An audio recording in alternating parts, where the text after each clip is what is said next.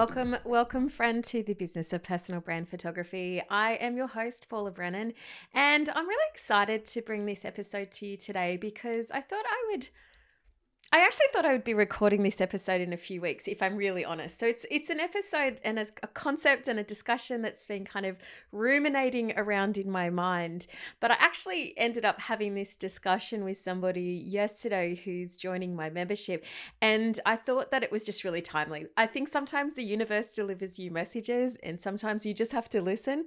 And so this one is quite poignant. And so what I really wanted to unpack with you today is where I would spend my time and my energy if I had a clean slate.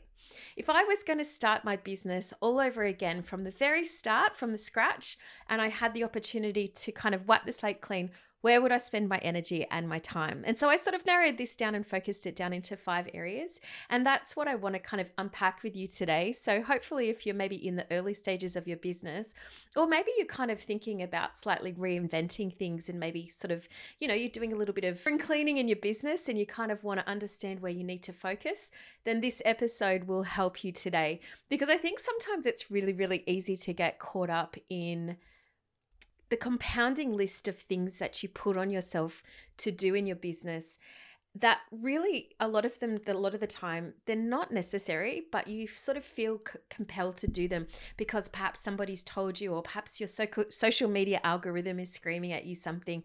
And so what i wanted to do was really sort of like pull all of that away to draw the curtains on all of that stuff for just for the next kind of 20 minutes or so and just chat with you honestly about what I would do if I had the chance to start all over again. Now this isn't to say that I don't love my current business model either. I absolutely adore my business and it's funny as I was looking through this I was like, well this is sort of uh, pretty much how I kind of allocate my time and my my energy right now. But if I had all of my time, so if I wasn't doing photo shoots and I was sort of like at that clean slate level and I was sort of starting again, this is exactly what I do. So let's jump into this list, shall we? Because it's a good one today.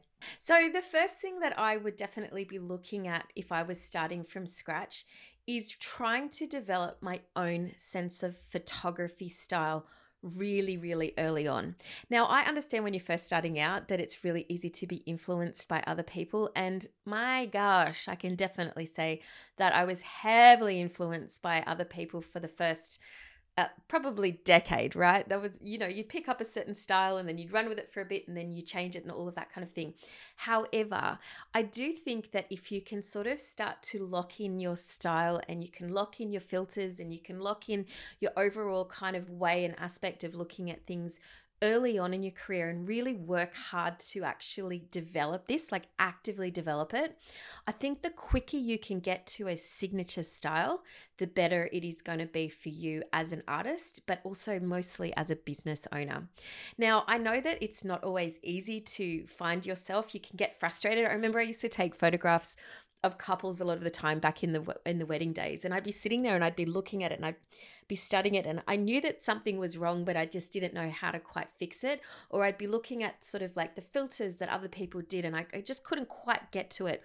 The thing is is that you actively need to spend time not on paid jobs but outside of paid work practicing and developing and really working and honing this down.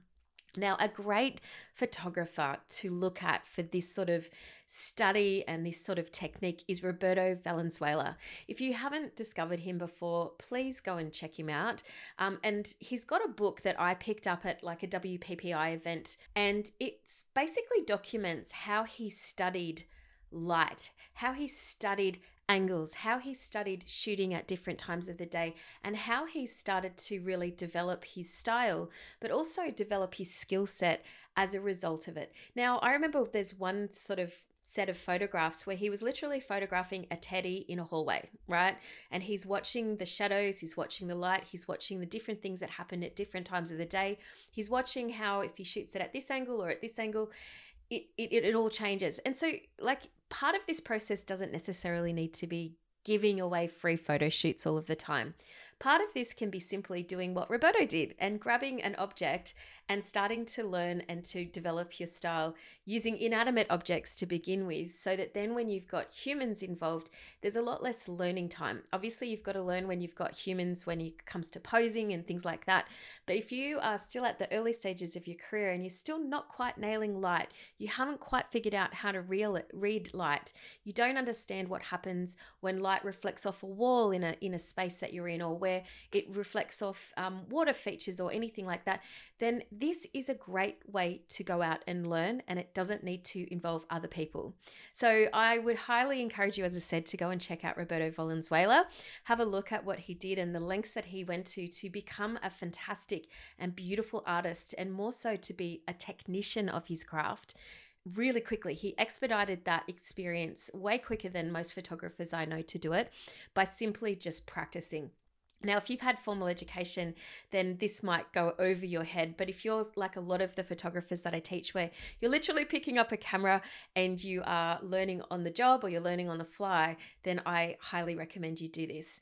And similar, as I said, like developing your own style is one thing, but really working and developing your own brand is another. And those two things can go hand in hand. Oftentimes, your brand has to do with um, how you, obviously, how you see the world, but also how you want people to feel when they see your photographs. And that's definitely intrinsically intertwined with the style of photography that you want to go for and you want to be you want to be capturing. Now, for me personally, if I was starting from scratch, I would be spending about 15% of my time and my energy and my resources and my money in this particular space. So, developing my own style and brand, I'd be putting about 15% of my time towards it.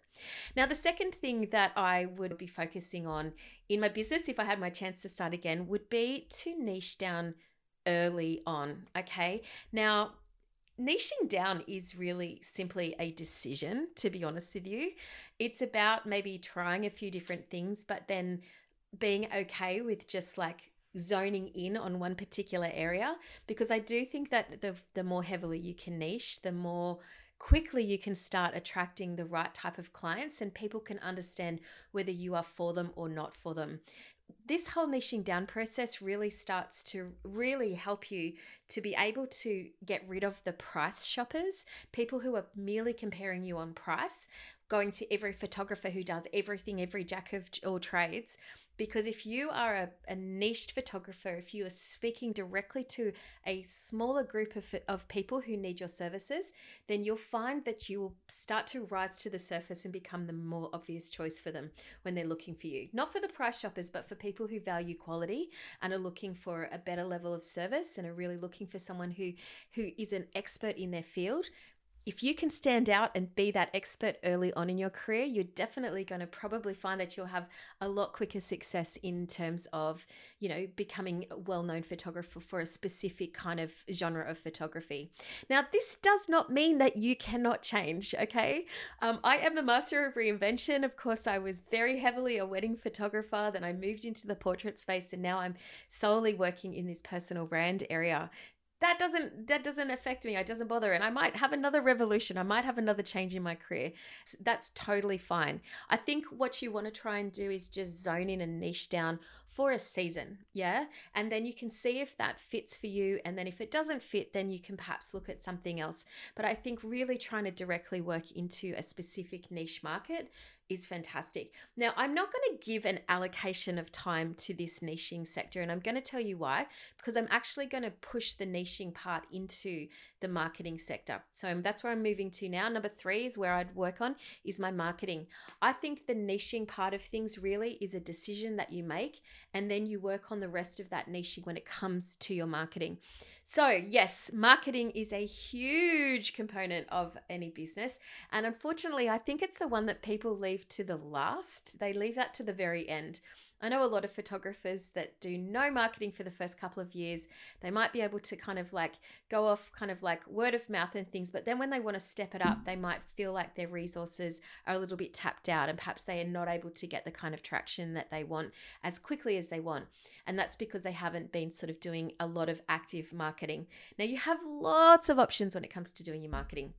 You can be doing networking, particularly, I guess, if you figure out what your niche market is and you know where they're hanging out. You can be going and sort of inserting yourself in events in different spaces where they might be hanging out online, and you can be networking in that sort of a manner. You've got social media, of course, that's the huge behemoth that we've got that we all know that we need to be doing.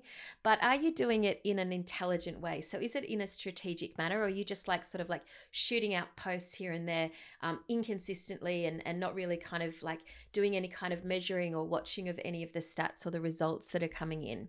Simply being consistent on social media is enough. It's totally fine if you just do one to two posts a week and that's, you know, for a lot of people that's uh, that's a lot to get to, but you can use other strategies. It doesn't have to be all social media. Um, obviously, as I said, working on your niche market um, from the point before that I in point number two. So really honing in on that niche market and understanding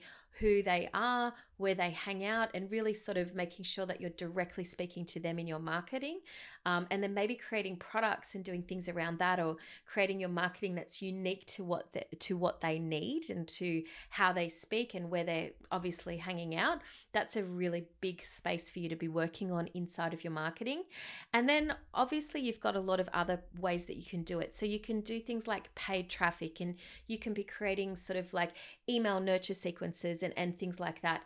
But if I had my time to start again, guys, I would spend 50% of my time in marketing because 100%, speaking a lot of percentages right now, but absolutely doing active marketing for 50% of your time when you're first starting out is going to help you to not only hit the runway running but take off in a massive way okay? It helps you to learn. If you keep putting marketing to the to the back end of your business you are just not going to experience the kind of growth and that kind of consistency that you want. You're going to spend ages kind of like hustling and push, feeling like you're pushing, rather than getting to that beautiful space where your marketing machine is working for you and you feel like you're drawing people in. Okay, there's a big difference between that feeling of pushing and that feeling of pulling people in or attracting people in.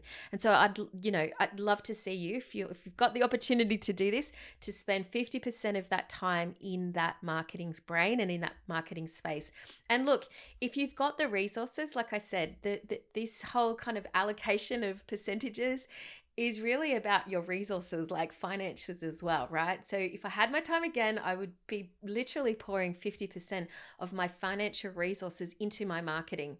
I wouldn't be putting it into my gear. I wouldn't be putting it into a new backdrop, even though I want that stuff. I would definitely be pouring it into the marketing because I think when you get to the stage of career that I'm in at the moment, you start to understand that it's not really about the lens, it's not really about the body it's you know having a successful business is yes it, all of that stuff is lovely and it's nice to have all of the fancy lights and all of that kind of thing but i could do what i do right now with very very very minimal lighting very basic lighting. I could do what i do now with one body and probably with one lens you know and that would be um, like i could have a very comfortable and successful career doing that if I was spending a lot of time in my marketing, which I do, but I'm just wanting to say that I cannot cannot express this enough to you is if you can somehow make sure that you're spending a decent proportion of that time that you've got and the resources that you've got in this marketing space, trust me, it is definitely going to be paying off. Now, the fourth area that I would definitely be focusing on if I was starting again from scratch as well would be in learning sales techniques and learning how to create and actually crafting successful sales funnels.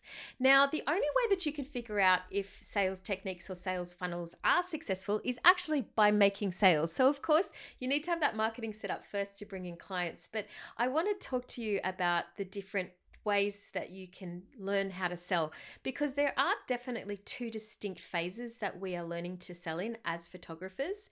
Obviously, the first one is to actually get the session booked, right? So, to actually be able to sell and entice somebody and you know help them to learn about you and to help them to figure out if you're the right person that's one set of sales techniques there the other one is when you actually have done the photo shoot and you need to sell the photographs to make a profit okay so this is two different sort of sales places. And I think, again, it's a place that a lot of us photographers maybe shy away from. I know in the first couple of years of my career, I was probably a little bit shy about asking for sales after I did portrait shoots. For some reason, I had no problem selling wedding packages up front. I think that's because it was understood, and I found that an easy sort of um, cycle because it's just what people paid. People were used to that and they were used to spending that kind of money up front. But it was funny when I moved to kind of like selling portraits and having like a session fee and then having to sell images afterwards. It was kind of a bit of an icky space for me. So even though I was over on this side able to sell packages for, you know, $5,000, $6,000, I found it a real struggle to sell portraits for five to $600 sales, even though I'd already done a lot of the work beforehand and the images were there to sell themselves. So there's two different distinct spaces that you need to sort of learn as a photographer if you're going to be doing your own sales. And so I really think that you need to sort of learn and spend time in this specific space and crafting things that will work for you and your personality type. Now, you don't always have to do in person sales. You can let online gallery um, services do it for you. You don't always have to sell on phone calls. Sometimes you can sell from sales pages on your website. So it's up to you to find the way and the system that works for you and your personality type. But if I was starting from scratch, I would be spending about 35% of my time in this space learning how to effectively sell me to get over any money blocks or any kind of blocks and negative belief systems that you might have around selling yourself, around valuing yourself, around all those funny things that can come up for us creatives when it comes to actually putting our hand out and asking for money. So if I had my time again, 35% of my time would be spent in this particular space and, and figuring out what works for me and for my personality type. Now, the last place that I would be spending my time and my energy if I was learning from scratch is I would probably spend 100% of the time that I've just said to you there, because if you've done your math so far, it adds up to 100%, getting a mentor to help me through it. Okie dokie.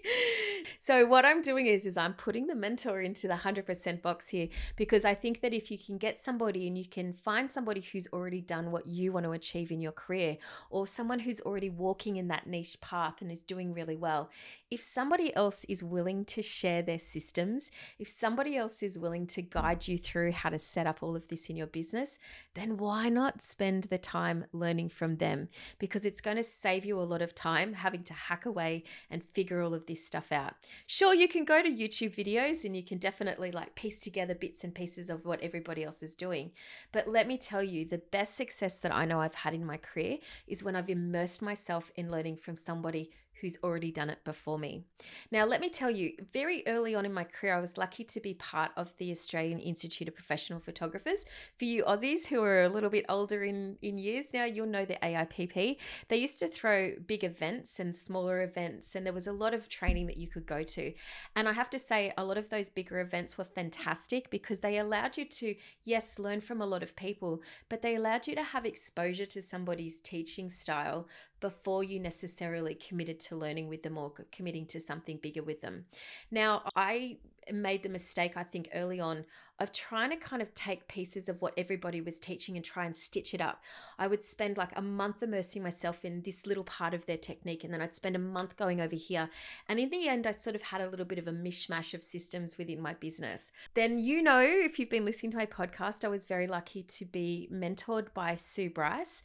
And that concentrated time of learning with her was an exceptional kind of uh, lesson for me because she was very generous and taught me a lot of the systems that she had. And I learned so much from watching her in action and being able to be a fly on the wall inside of her photo shoots.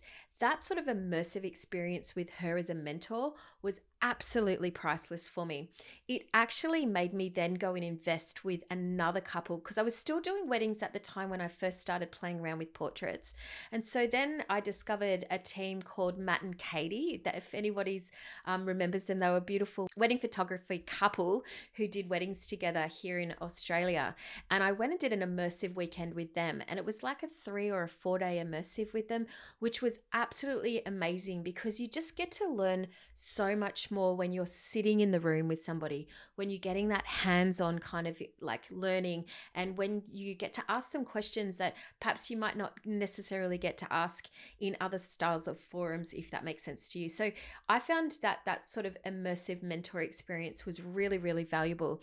Now, those were the days when you couldn't necessarily do things online. Yes, I knew Sue Bryce before she had that big, beautiful platform that you guys might have played with now. So definitely now there is so much more immersive experiences that you can have access to with a mentor where you can either pay to have private mentorship with them or you can join in group experiences. And i'm not necessarily trying to plug myself here.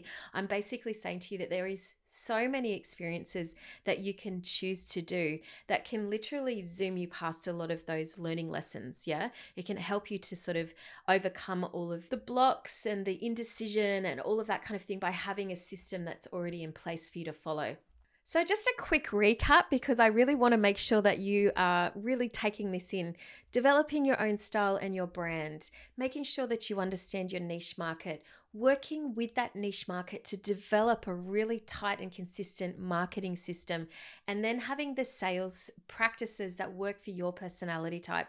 These are the main areas that I would encourage you to focus on if you're just starting out or if you're kind of looking to renovate your current business model. And then, of course, if you can and if you've got the resources to be able to do it, to find a mentor, to find somebody who can personally hold you accountable and also who can push you in the right direction when you get stuck or when you get blocked on things and give you the right type of advice that's tailored to your business solution and to what, what will work for you and for your personality. So, my friends, I hope that this episode has been a little bit encouraging for you or eye opening and maybe help you to just align align and focus because I think what I've just talked about, whether you've got a really successful business that's happening right now, these are sort of still the areas that I would keep focusing and drilling down on and making sure that I'm working on because business doesn't need to be complicated. If you can get these kind of basic mechanics working well in your business, it's just a matter of just then improving and tweaking as you go along. So, hopefully, this has helped you. And if you like the idea of having me in your corner, whether it be joining in with some of my live training inside of the membership, or if you want to come and join me in an immersive retreat experience, make sure you click the show notes in order to be able to check out how to join me and to really accelerate your journey. Thank you, my friends, for listening, and I can't wait to share with you again next week sold.